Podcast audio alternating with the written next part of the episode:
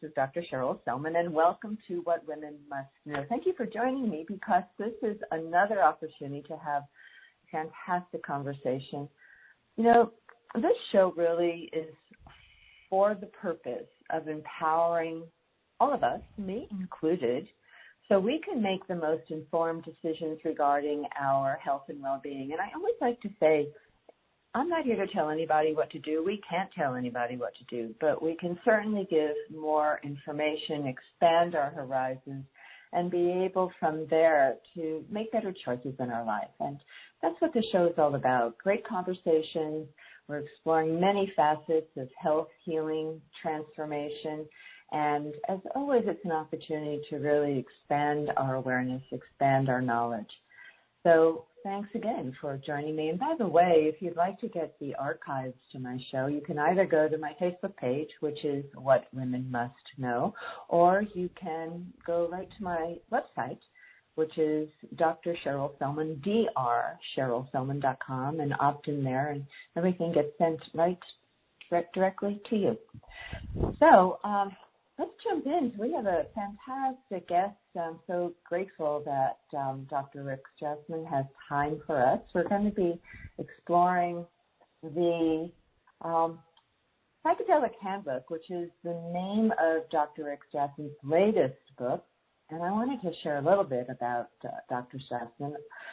Well, I have a lot to say here. He is a clinical research psychiatrist, founding figure of the American psychedelic research renaissance and best-selling author of DMT, The Spirit Molecule, an account of his DMT and psilocybin studies, which has sold a quarter million copies and been translated into over a dozen languages. He co-produced an independent documentary by the same name. Dr. Strassman performed clinical research investigating the function of the pineal hormone melatonin, in which his research group documented the first known role of melatonin in humans. He also began the first new U.S. government-approved clinical research with psychedelic drugs in over 20 years, focusing on DMT and to a lesser extent psilocybin. Rick has been a consultant to the U.S. Food and Drug Administration, National Institute on Drug Abuse, Veterans Administration hospitals, and the Social Security Administration. In 1984, he received lay ordination in a Western Buddhist order and co-founded and for several years administered a lay Buddhist meditation group. He currently is clinical associate professor of psychiatry at the University of New Mexico School of Medicine and he has his latest book, which is called The Psychedelic Handbook, a practical guide to psilocybin, LSD, ketamine, MDMA, and DMT ayahuasca. so we're in for quite a trip, if I may say that, Rick. well, thanks, uh, so, Cheryl. So nice to be here. welcome to the show. It's so great having you here, Dr. Strassman. Um, you know, this is such a fascinating conversation. I'm just so grateful that you were able to make time to be on the show. Um, I want to I want to just start by asking you.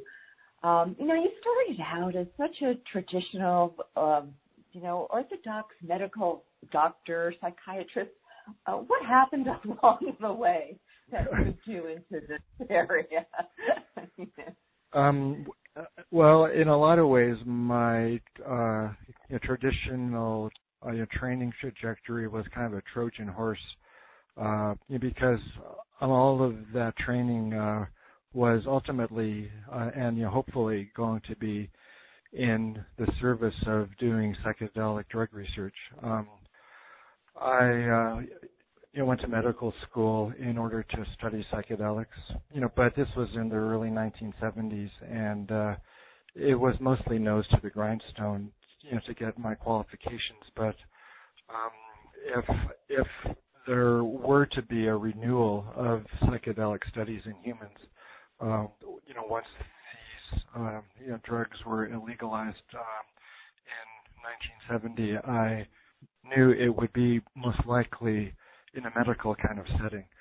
So um, I, I set out to get the best possible uh, training I could um, went to medical school, psychiatry training, uh, you know, clinical psychopharmacology research training, um, and then a post, uh, you know, fellowship, uh, you know, project for a couple of years, uh, you know, cutting my teeth, you know, becoming an independent, uh, you know, clinical researcher doing the melatonin work, you know, which ultimately, um, you know, was uh, the first step in looking for um, what I call the spirit molecule, a naturally occurring uh, substance in the human body that could mediate some of the uh, features of spiritual experience. Um, uh, the melatonin work um, demonstrated that it was you know, primarily sedating, you know, which everybody knows now, but this was the mid 80s, and there wasn't much known about melatonin. You know, by that time, I had learned about DMT, and you know, then embarked on that DMT study. Well, I have to say that was a really long, hard road to to hoe to get to the work with psychedelics. you know, so, um, yeah, you know, I just uh, honor you. But you know, it just brings me to the next question, Rick. What was it that had such a strong motivation within you that you were willing to endure all those years of nose to the grindstone work to, you know, go to medical school, go on to your specialty, go on to postgrad. But but but what was it that that was such a strong drive in you to to do that? Um, well, I'm just not sure to be honest. Uh, I think it's my constitution. I mean, I'm pretty tenacious. Um, yeah, but uh, specifically, I mean, I was always interested in in chemistry as a kid. I made bombs, I made fireworks, and uh, I began as a chemistry major in college. Um, you know, kind of thinking I would start my own. I would start my own uh, you know, fireworks line. You know, but I was dissuaded. You know, people said you're smart, you should be a doctor. So in a way, I I I kind of got the last laugh because instead of external fireworks, I was you know, generating them. You know, uh, you know, from inside. Uh, the trigger, I think, ultimately, you know, was my own experience. Uh, the first time I smoked um, a cannabis, it was a you know fully psychedelic experience. Uh, there were purple clouds coming out of my speakers. I was calm for the first time in my life. The floor gave way, and my friend and I were flying over town on a carpet. I mean, it was it was completely out there and completely surprised me. Um, and you know, with my penchant for chemistry, the first you know thought I had was there's something going on in my brain that was not going on a half hour ago. Um, and in a way, I I, I, I got the bug. It was a, a you know, case of uh, you know research being research. Um, I was so interested in you know tracking down the biology of these altered states you know, that it uh, know, was a spur all those years to you know, keep, on going and potentially position myself, you know, to be able to do studies like that. You know, more specifically, uh, in college in the late 60s, early 70s, um, meditation was uh, uh, you know, coming into the West Coast, and uh, and uh, you know, clearly there were a lot of people taking you know psychedelic uh, you know, drugs at the time. You know, so to the extent you know that the effects of certain you know, kinds of meditation resemble the uh, the effects of um, you know, taking uh, psychedelic drugs. I you know, thought that there was potentially some common biological denominator. You know, for example, you know, certain parts of the brain it might be turned on when you take LSD, uh, and also you know would it, you know, possibly occur when you practiced uh, certain kinds of meditation, you know, that duplicated, uh, you know, some of the effects of LSD. Uh, um, you know, so that, uh, yeah, kind of distilled into the notion of the biological uh, you know, basis of spiritual experience, um, which was, uh, um, you know, which was how I, you know, framed, you know, the search over those years.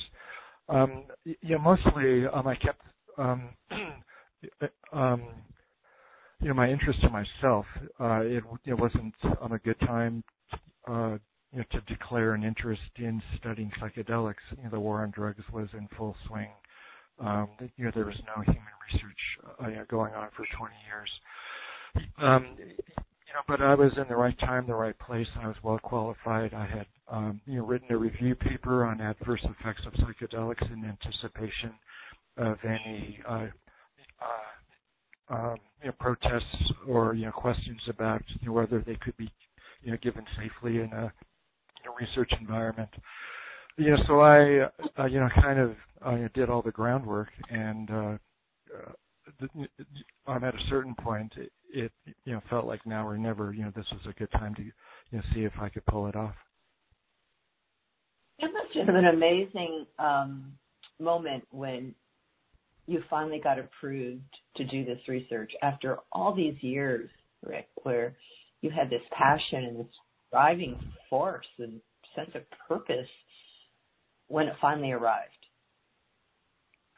Uh, yeah. Well, it, it was kind of crazy, you know. I spent um, you know two years, you know, phone calls and you know faxes. Uh, and keep in mind, you know, this was the mid '80s, late, um, you know, the late, uh, uh you know, 1980s uh, email is just getting off the ground. You know, so um, I was calling FDA once a week, twice a week, three times a week, you know, sending faxes back and forth. Um, yeah, it, it it was grueling. Um, yeah, you know, so it was two years of you know, kind of uh, you know Don Quixote and the windmills. I I was just uh, well, it was one of those uh, uh, you know cases. If they didn't just say no, I figured they at, some point you might say yes, and I wasn't going you know to give up uh, up until they told me no. Um, you know, previously I um, had submitted a you know, protocol to you know to the FDA and you know to the DEA to study MDMA um, or ecstasy. Uh, it was you know just uh, made illegal in uh, uh, you know 1985 or so, and I had some experience with it. It was an interesting drug, you know, not that well known. Um, and it seemed like a, useful compound for psychotherapy, you know, not quite as uh, uh, psychedelic as psilocybin or LSD. Um, and you know, it was turned down uh, for a number of reasons. But I started, to learn, you know, what kind of responses to expect, um, you know, from the federal government, uh, you know, to a request to study a Schedule know, compound that was, uh, so controversial. Um, you know, one of the strategies that I learned you know, was to make the study as boring as possible. Uh, you know, not, you know, to not use uh, you know, psycho, uh, you know, psychotherapeutic uh, approaches to study normal volunteers. You know, to do you know, psychopharmacology study, you know, endocrine results or you know, endocrine responses, uh, you know, questionnaires, uh, you know, heart rate, you know, pupil diameter, you know, just uh, you know, prove that you could study psychedelics in humans, uh, you know, safely, uh, uh, you know, generate um, you know, um, you know, data, and uh, establish uh, you know ways you know to measure the subjective effects you know, with a new questionnaire, you know, to measure DMT in the blood. You know, it, it was completely nuts and bolts. Um, I um, even though I was interested in comparing and contrasting spiritual experiences you know, with the DMT effect, I um, you know, mostly kept that to myself. Uh, ostensibly, the study um, was just uh, psychopharmacology dose response uh, uh, you know research. You know, you have to know how to have rapport in whatever world you're in, right? Yeah, um, exactly. Um, you know, people, you know, were always telling me, "Oh, you'll never be able to do it." Um, you know, but I don't, you know, and uh, um, you know, they would bring up uh, um examples of other people trying. You know, but I, um, the federal government you know, was extremely interested in these drugs. It was just a case of, you know, nobody had submitted, uh, you know, like an airtight um, that was um, intended to just ask you know, very basic questions. Um, you know, the previous applications were, you know, you know they were just you know too much you know putting the um you know the cart before the horse uh you know psychotherapy uh you know spiritual effects things like that um you know, so I spoke their language. I was qualified. I, I you know, buttressed my arguments with you know tons of references, and in a lot of ways, it was an inarguable uh, you know, protocol. It, it it made a lot of sense. Uh, it it uh, you received a couple um, of grants you know from the NIH uh, uh, first time around. You know, so um, you know, people were you know quite keen you know to study these drugs, you know, but it had to be a good study. So, what did you find when you in your study when you were administering DMT? And maybe for people who are listening and don't know what DMT is, we can first define what DMT is, and then sure. uh, yeah, then we can go and look at what you found in those studies as a result of giving them DMT. Yeah. Yeah. Um, well, so DMT stands for dimethyltryptamine.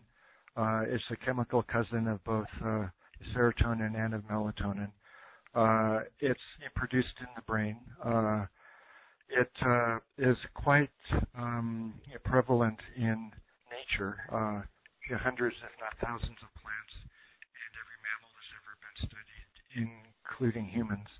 Um, it was studied previously well, it was first discovered in Amazonian psychedelic plants in both ayahuasca and in uh, you know, some of the uh, you know, psychedelic uh, you know, snuffs um, that people use. Um, it was uh, extracted you know, from you know, some of these plants. Uh, a Hungarian you know, psychiatrist uh, named Stephen Szara uh, you know, discovered its uh, you know, psychedelic effects you know, which uh, required injection as opposed to it being orally active in you know the 1950s, and it you know, remained uh, you know kind of an exotic you know niche um, you know psychedelic, especially compared to LSD back then. You know, but after it was discovered in human body fluids, it became the focus of a lot of interest within psychiatry as you know, perhaps relating you know to psychosis and schizophrenia. Um, you know, so there were a number of studies in Hungary. I was uh, you studied at the NIMH in you know, I'm in Maryland. Uh, it was uh, you studied at uh, uh, it, it was um, studied at a, a you know, research facility in Kentucky for a number of years as well. Uh, you know, so it had a, a you know, track record of uh, uh, you know, being used in human studies you know, safely um, is extremely short acting when it's either smoked or injected. The effects begin within a few heartbeats. Um, they uh, you know, peak within a few minutes, and you're, you're pretty much uh, you know down at about a half hour or so. It was never an extremely uh, popular uh, you know, psychedelic of, of abuse uh, you know, back in the 60s. It used to be called a businessman's uh, you know, trip because it was you know, so short. You, you theoretically could smoke it at lunchtime and then go back to work. Um, you know, Terence McKenna you publicized it a lot, uh, you starting in uh, the late 1980s, uh, um, and uh, you we started our study uh, um, in uh, uh, um, in uh, November 1990. Um, you know, so uh, know, back then, um, you know, there was not a lot of you know, popularity regarding ayahuasca either. You know, so in a lot of ways, uh, you know, we were able you know, to kind of sneak in under the radar without attracting a lot of publicity. And what did you find in your in your research when you administered DMT to people? What what what did you learn? What did they experience? Well, yeah, um, you know, there were um, uh, there were um, a couple of uh, of you know different uh, you know routes or you know tracks you know, that we were interested in uh, exploring. You know, one was to confirm you know, the animal data which had been accumulating about psychedelics over the intervening uh, you know 20 years. Um, you know, human studies ended after the passage of the Controlled Substances Act of 1970, but, continued and was quite important in uh, discovering kinds of receptors for serotonin. Um, the SSRIs, uh, were developed. Rick, you're um. Can I just say you've gotten very distant? I'm not sure. Okay, is let's see. Is, I've it, been. Is there a line or the, how you're holding the phone, but you've gotten very distant? hard, hard to hear you. Uh, let's see. I'm in the same chair. Um, let me see. That's that's what, good now. Oh, okay. Yeah. Now. Yeah. Oh, I live in kind of a remote area, so you know, depending on the weather. Uh, yeah. Yeah. Um. Yeah. You know, we wanted to confirm the animal data uh, with respect you know, to the receptors which are involved in mediating you know, the behavioral and the biological um, effects of psychedelics. Uh, you know, so um, you know, we wanted to either refute or confirm or you know somehow um, you know deal you know with the animal uh, you know data um, um, which had accumulated um, over those intervening 20 years. You know, so we looked at um, a number of biological uh, you know, variables, uh, you know, primarily uh, you know hormonal responses. Um, you know what's called you know, uh, um, what is called neuroendocrinological responses, you know, things like beta, um, endorphin, prolactin, you know, cortisol, those kinds of things. Um, and also, you know, autonomic effects like your cardiovascular ones, heart rate, you know, blood pressure, your core temperature, um, and uh, your pupil diameter. You know, so you know, we gave a number of doses, uh, quite small doses, medium doses, and a big dose. Um, you know, double-blind, placebo-controlled, you know, randomized, uh, you know, kind of administration. Um, we also, you know, only studied experienced uh, uh, psychedelic users, and you know, this was, um, you know, for a couple of reasons. You know, one was I believe you know, that they would you know, be able to give, you know, more uh, you know, highly art- um, articulated um, you know, descriptions of the DMT effect. You know, they could compare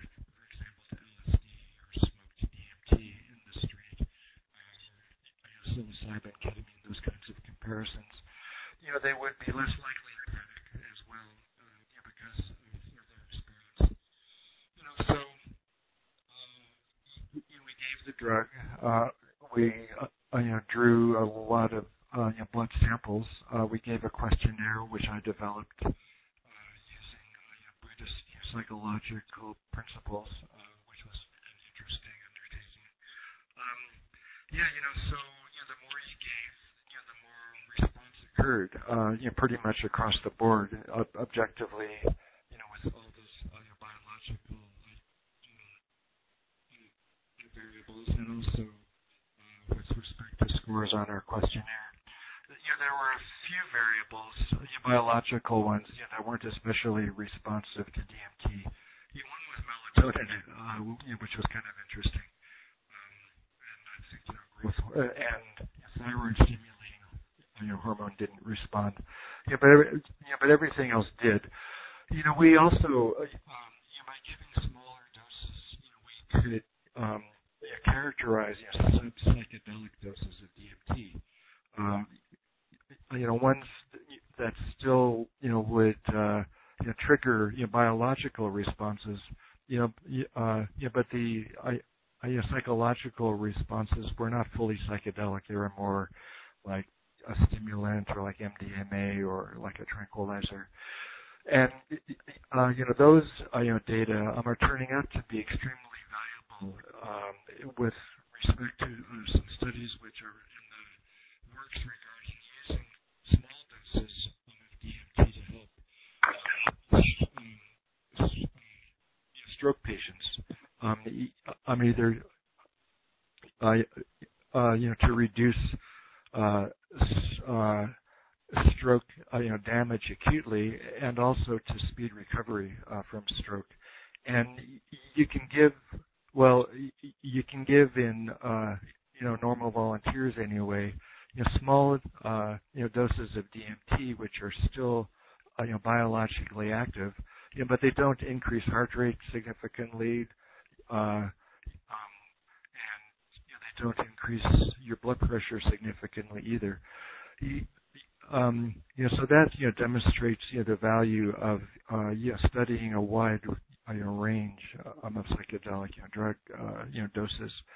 You know, psychologically, uh, you know, um, one of my you know, questions you know was whether uh, if you just gave a, enough DMT you know, without a lot of preparation, without a lot of coaching, you know, without a lot of expectation, you just go in there and you see what the experience is like. You remember as much as you can and talk about it afterwards.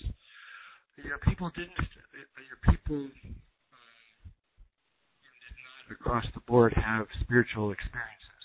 You know, they had you know what I would call just psychedelic experiences.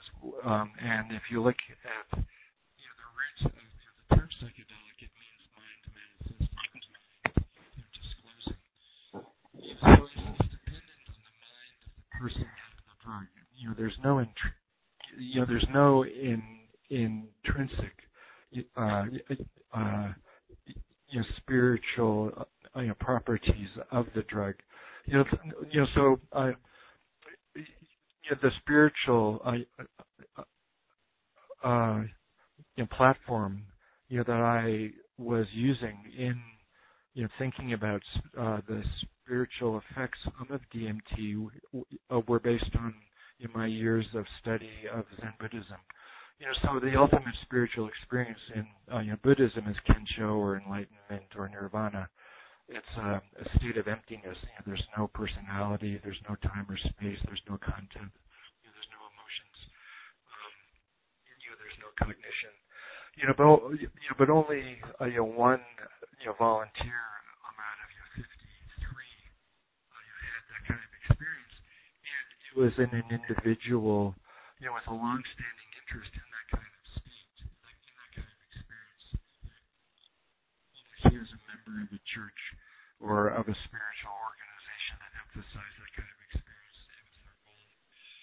Um, you know, like an urban shaman had a you know, shaman, uh, you know, shamanic, you know, death rebirth experience. Um, a nurse was interested in the near-death state and had a, a near-death experience. You know, somebody, um, um, a couple of individuals, you know, with a history of trauma, you know, worked through their trauma. You know, so you know, with you know, without coaching, without expectation, without you know, suggesting anything other than you know, you know, for people you know, to just have their trip, uh, you know, they weren't especially uh, you know spiritual experiences. You know, so in a way, um, you that answered my question uh, um, about uh, you know whether uh, you know psychedelics uh, and specifically uh, you know DMT it was inherently spiritual you know, the answer was no. Uh, it's just psychedelic. Um, and yeah, so that answered, you know, one of the most you know, burning questions that I brought to bear on the research. You know, um, we live in interesting times, as you are well aware. I mean, your book, this new book, the Psychedelic Handbook, which talks about a practical guide to psilocybin, LSD, ketamine, MDMA, and DMT, ayahuasca. Obviously, you know, you have been exploring the use of these medicines and, and, um, I have been exploring the use of these and I'll just tell you my, what drew me and I'd love to hear kind of your, um, you know, your perception of what's happening now. Because as a, a long-term um, uh, person involved in, in, in a spiritual, yes, definitely a spiritual dimension since my early 20s, and then um, going on and doing my own inner work and doing lots of programs and personal development, I felt I reached a place in my own personal journey where I was still contained by the mind Rick. I still was, you know, operating within the mind, and I felt that there is a, a dimension that we can access that connects us in a more profound way to a greater truth within us of who we are. And that was part of why I decided to, you know, be an adventurer and explore some of this medicine, particularly with ayahuasca. I've done some other things in the past, but it was ayahuasca, and and to and to explore, right? To get beyond the mind. And I recently was listening to a conversation with Alberto Villoldo, who has been a guest on my show, and he was saying that he believes that things like ayahuasca open up to the higher mind, to another perception of reality of who we are. So that's kind of my, you know, my take on it. I'd, I'd love to hear your take on things and the use of these medicines. Mhm. Well, um, I think that you know, you know that uh, oh, um, well, you know, Stan Grof a number of years ago, uh, uh, you know, stated you know, that he, uh, he believed you know that psychedelics were non-specific amplifiers of the unconscious. Um, yeah, but I think you can expand you know that definition or you know that idea, uh, you know, by stating that they're non-specific amplifiers of things which are more or less conscious uh, in your own mind. Um, you know, so they make more true things which are pre-existing. They make more convincingly real things which are you know, pre-existing, which are you know more or less conscious. Um, you know, one of the definitions of uh, you know, psychedelics you know, that I, have you know, heard recently uh, is you know that these compounds enhance meaning. You know, they're meaning-enhancing drugs.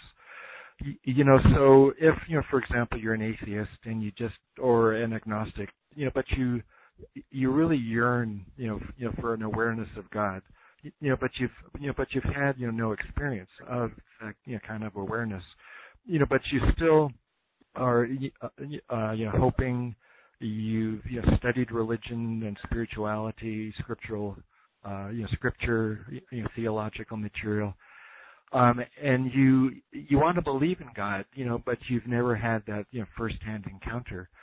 Um, I think you know you will uh, it will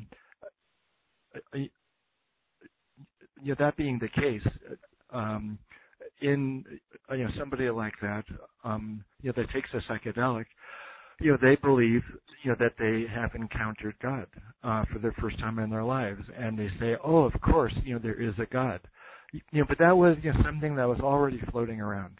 Um, it just didn't come out of nowhere, you know. So I I think um, you know it's uh, you know, kind of like, you know, one of, you know, the questions about, you know, the reality of the DMT state, uh, you know, one of the, you know, frequent, uh, you know, refrains that you'll hear after people smoke DMT is that what they experienced was more real than real, more real than everyday reality, more convincing, more true, more definite, more concrete. You know, so that, you know, raises the question, um, you know, is what you're witnessing on uh, you know DMT more real than real, and and I think you just you you, you need to uh, you know retain you know some some skepticism, and you could say it feels more real than real, but that does not mean it is more real than real. You know, so in in instead of you know going off you know half cocked on uh, you know the idea that yeah, you know, we're entering a whole new level of reality. I think if you, you know, maybe, uh, you know, dig down a level um, or two deeper, you can instead ask the question, you know, what is the basis of the feeling of reality? You know, rather than, okay, I have, you know, found the truth and it's, you know, this and that. I think the more important question is, you know, how do you define the truth? You know, what you know what makes experiences you know true or not, um, as opposed to you know getting let's say evangelical about it. Well, you know, uh, like anything, it's the tension that plays a big role. Whatever we do, right, in creating the the, the reality we're in. Um, I, I know that um, these medicines have had some profound benefit for people with PTSD and other traumas. Um, you know, can you can you elaborate on that? What your your understanding of that is, or do you see it as uh, uh, you know, uh, obviously a growing area of research to help people who have been stuck in a traumatic place? Yes. Um, yeah. Well, it's quite uh, you know, clear you know, that these compounds are uh, exhibiting uh, you know, quite uh, you know, powerful uh, you know, psychotherapeutic effects. Uh, you know, for depression with you know, psilocybin, PTSD, with MDMA, uh, you know, substance abuse disorders with ayahuasca, um, uh, MDMA, you know, psilocybin, uh, all kinds of you know medical, you know, psychiatric conditions, um, you know, wellness enhancement, uh, you know, creativity, uh, you know, meditation improvement, you know, nature appreciation, all those things.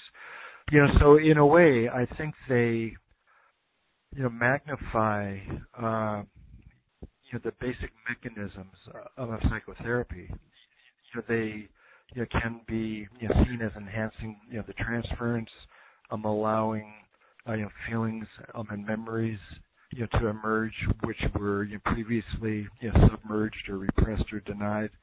Um, you know, there's less. Well, you know, there's catharsis. You know, there's a you know connection you know to emotions which may, you know may not have been possible before. Uh, you know, some of you know the biological you know, data uh, you know support you know those kinds of uh, experiential descriptions. You know, there's increased growth um, of neurons from stem cells. There's increased connectivity, uh, which occurs among uh, nerve cells there's uh, increased connectivity between certain parts of the brain which don't uh, normally relate to each other. Uh, there's uh, loosening of uh, the ego-oriented uh, kind of tightening of uh, um, habitual responses um, and uh, you know personality patterns, those kinds of things you know, so um, it's you know like you were uh, uh, you know mentioning uh, almost the intention. You know, so if you're going in you know to an experience you know with the intention of you know changing uh, yourself in you know, certain ways, and you're steered in that direction and you're guided in that direction, and you can integrate uh, the experience um, using that you know, platform, as it were, like an antidepressant platform or an anti-substance abuse platform, you can consolidate those effects of neuroplasticity, neurogenesis, uh, using psychotherapy, you know, uh, or you know, support, uh, you know, within you know, whatever model that you're working with, you know, to integrate, you know, to solidify, to you know, make you know more enduring those uh, you know kinds of insights and experiences. Yeah, you know, it's um it's an interesting um uh you know world that's emerging now in this um growing interest in these um psychedelic therapies. Uh, you know, a lot of people are using them in all sorts of contexts, right? These days, even as you said, DMT wasn't very popular in the beginning when you started doing the research, and it is now much more popular and available. So there's this growing um, yearning in people for um, exploring themselves, for healing, for finding avenues that can, you know, profoundly assist in transformation and change. But it's doing it in the right context, right, Rick? It was like doing it with a guidance, with someone who can support and um, integrate the help you integrate the experience. Yeah, yeah, you need the right container, and you know, depending on the container, um, you know, the outcomes, uh, you know, could be diametrically opposed. I, you know, one, uh, you know, case I'm in point that I, I, I, you know, bring up, you know, like repeatedly, uh, I'm at, you know, like almost ad uh, nauseum is, you know, the case um, of Charles Manson. You know, Manson used a lot of LSD, you know, with his, you know, followers, and you know, the intention of his, uh, you know, followers and of him was to just, you know, wreak havoc. You know, but you needed, you know, uh, you know, to firmly believe in the truth of those crazy ideas in order, you know, uh, mm-hmm. um, you know, to be um, as dedicated um, as those uh, you know, people were.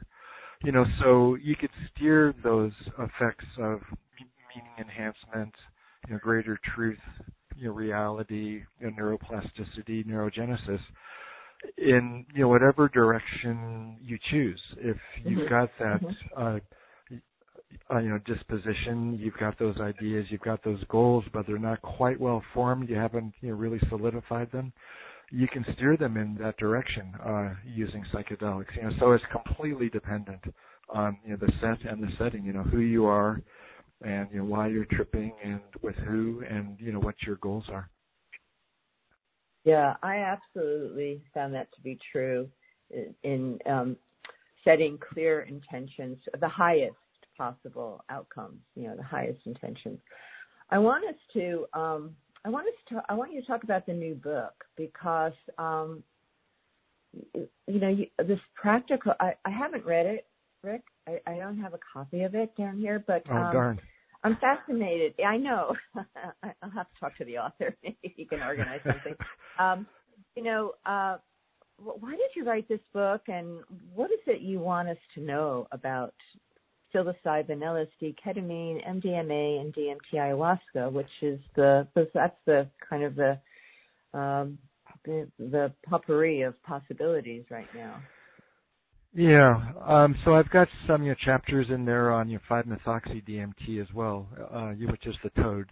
Um, and also I uh, and also I have a, a chapter on ibogaine, which is an African uh, you know, psychedelic with um, uniquely anti-addictive properties, and uh, you know, salvinorin, you know, salvia divinorum, uh, which you know, which is a completely strange drug, um, you, you know, which is still uh, you know, kind of niche at this point.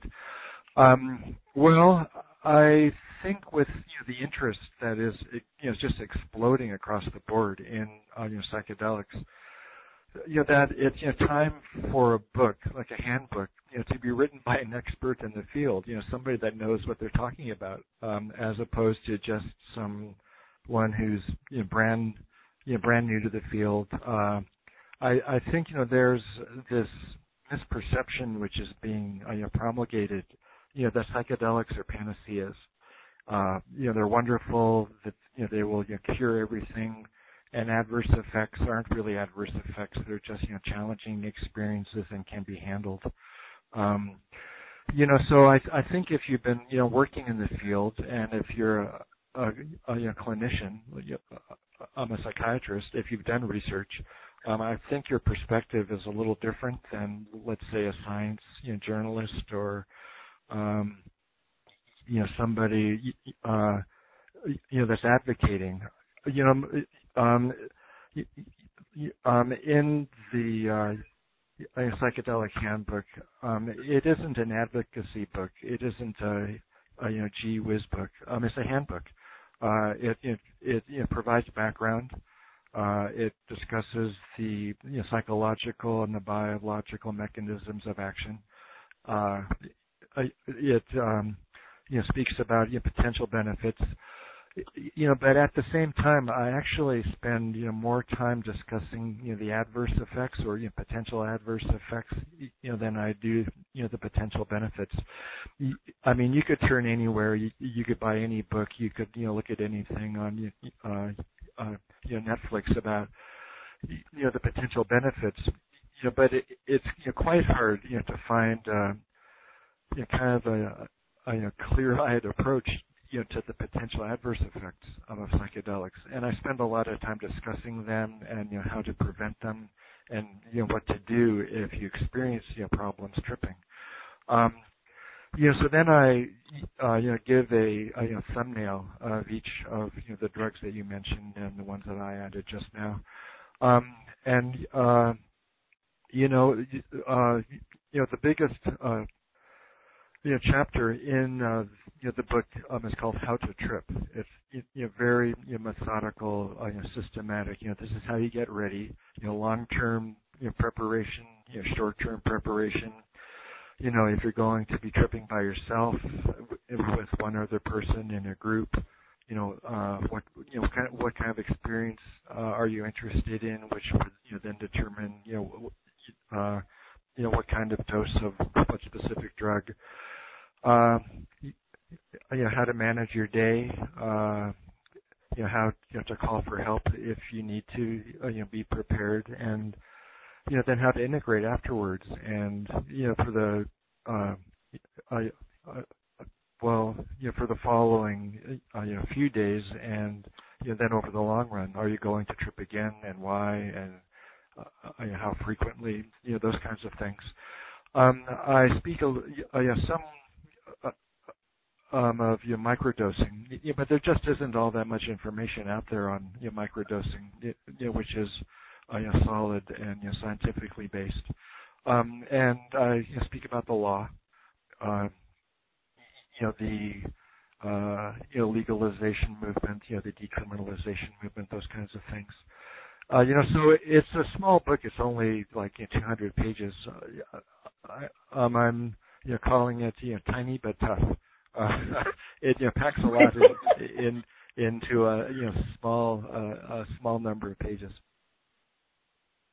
Well, I think that there is an explosion of interest and use and you know um, the use in therapeutic settings. I know that uh, therapists are being trained in Australia now. Um, they're being trained in the U.S.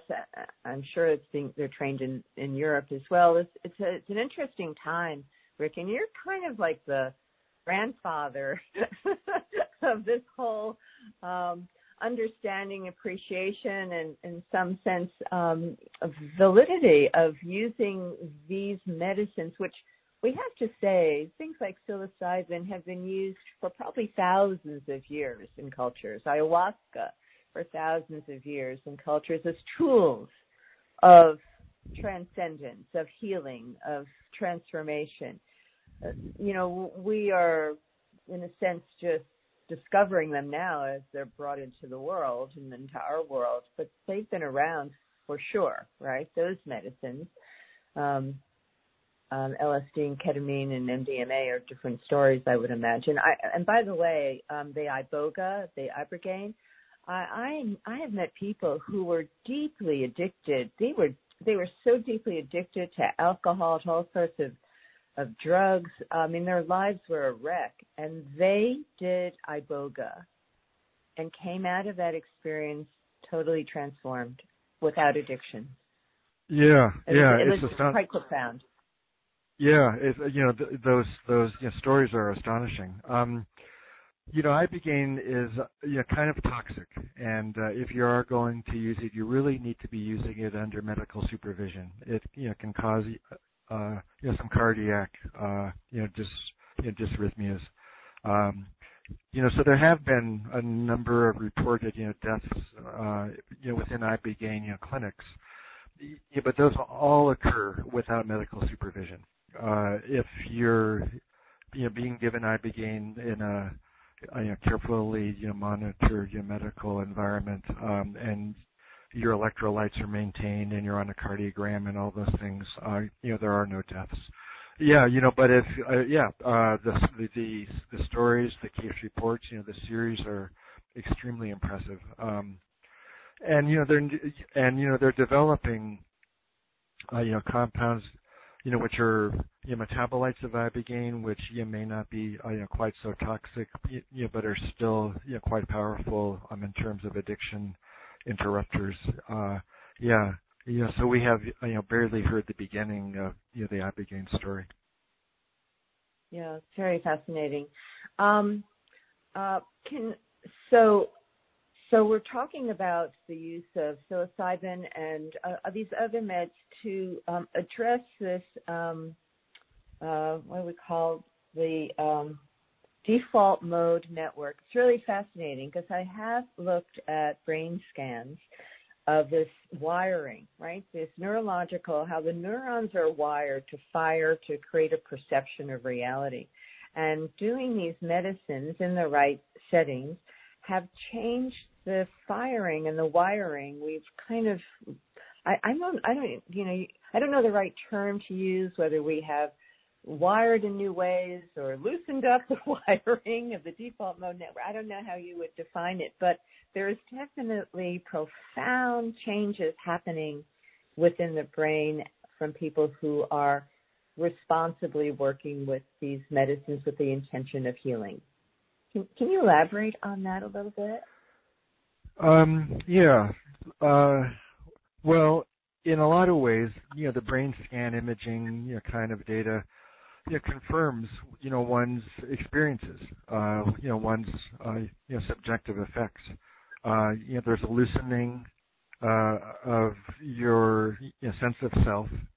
Uh, you're you know more uh, you know receptive you know to other ideas. Um, you know, repressed memories uh, you might emerge. Uh, you know, repressed emotions, and you know that uh, you know, corresponds you know, physiologically or uh, you know functionally in the brain. You know, as what's called uh, increased uh, you know bottom-up communication.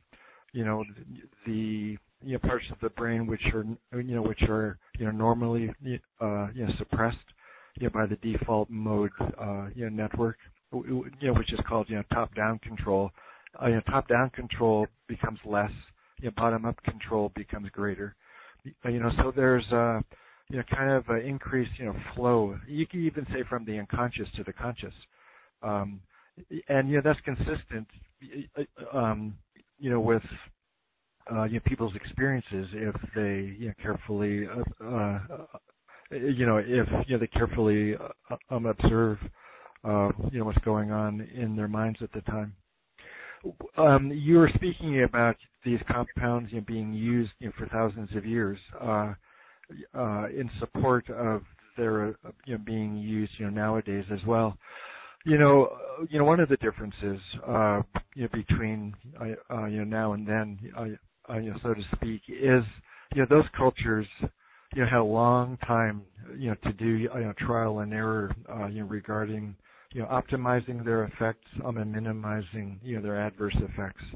You know, so I don't think we you know want to go you know whole hog quite yet without you know kind of uh, you know working out you know frameworks you know which are you know uh, you know maximally beneficial and you know, minimally harmful.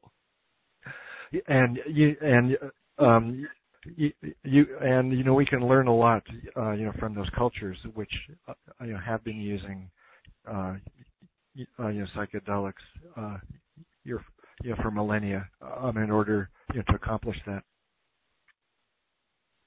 Yes, it's it's um it's being open but being uh, responsible and knowing uh, how to prepare, how to be supported um, doing your research, right? With, when you're choosing to use some of these uh, tools for healing and transformation.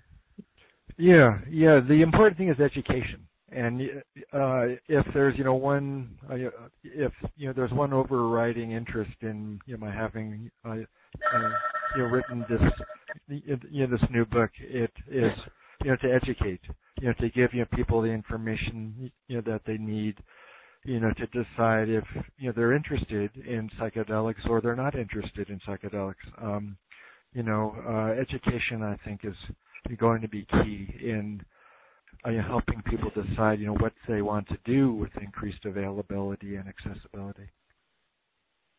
And um, and that's why this wonderful new book that you put together, the Psychedelic Handbook, a practical guide to psilocybin, LSD, ketamine, MDMA, and DMT ayahuasca, and some others, is so important for people to read if you are curious about these medicines, if you are choosing to explore with them, to heal with them it just is an res- incredibly responsible thing to do to learn, get educated before you jump in.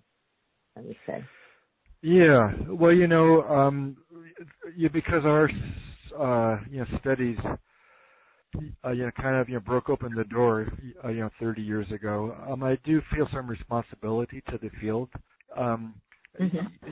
You know, like I, I ran my studies, you know, from 19. Uh, uh, um, uh, well, well, from 1990 to 1995, and uh, I stopped, you know, um, or um, I wrapped them up, you know, because you know there just uh, you know wasn't uh, well well there wasn't enough interest in the rest of you know the scientific community you know to uh, you know join me and to start uh, you know working uh, you know therapeutically you know, with these drugs um and i just you know kind of closed up shop and started you know practicing uh, you know general psychiatry for the next uh, you know 15 years or so you know kind of waiting you know for what was going to happen with the field you know wrote my book in uh, you know 2000 you know DMT the spirit molecule um and you know things were quite quiet uh, up until you know, maybe 10 15 years ago.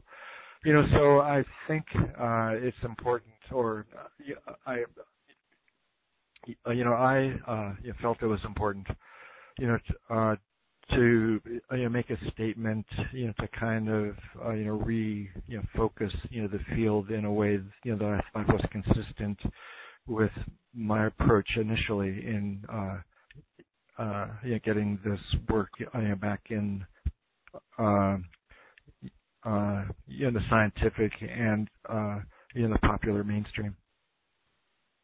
Well, we're we're at the end of the show, but you know what comes to mind for me, Rick, is that you are a very patient man. you have had this vision since you were 18 years old. You went through all of the training to have the highest qualifications as a medical doctor and researcher, did this initial research, waited 15 years, and here we are. Time has come. That that's, you know, truly truly, uh, it, uh, uh, I'm so you know impressed and uh, have great respect for you and this mission that you've taken on in this lifetime. Yeah, it kind of makes you believe in karma. it does make you believe in karma. And listen, we're at the end of the show, so I want to make sure people know that if they want to know more about you and your work, go to Rick Strassman. It's S um, Rick's last name S T R A S S M A N. Check out his documentary, um, uh, the DMT, the Spirit Molecule, which I watched many years ago. And if people want to get the psychedelic handbook, a practical guide to psilocybin, LSD, ketamine, MDMA, DMT, ayahuasca, and the others, then I guess it's just Amazon, the normal booksellers, um, right, Rick? Those oh, yeah. to go. Yeah, and if you're interested in uh, signed and inscribed uh, e-copy, you can order it, uh, you know, through my website, which is rickstrassman.com. Good, and you will hand do it. It's not a stamp, right? uh, it's a, you know, it's a sharpie, either purple or turquoise. Yeah, yeah, oh, I've got them gosh, lined my up. favorite yeah. colors yeah, yeah. Great. Um, well, so last month I was on, uh, you know, the Joe Rogan Experience, and I, you know, told people, yeah, yeah, if you order through my website, I'll, you know, ins- I will inscribe and I sign books. Yeah, I I got 350 orders when I got you've home. Been, so you've been writing ever since. uh, it, it actually. Well, wait, wait, Rick, I, we gotta go. We Oh, okay. we gotta okay. go. The show's about to end. So thank you so much for your time. I hope you can rest your wrists for a little while. my thumb. And my uh, and and all the best. And thank you for all that you do, Rick, in this space, in this reality that uh, we're talking about. Well, it's you're a pleasure welcome, having you on the show. Thanks. You take care. Mm-hmm. Bye for now. Bye. And for everyone listening, always honor the wisdom of your feminine self and see you next week. Bye for now.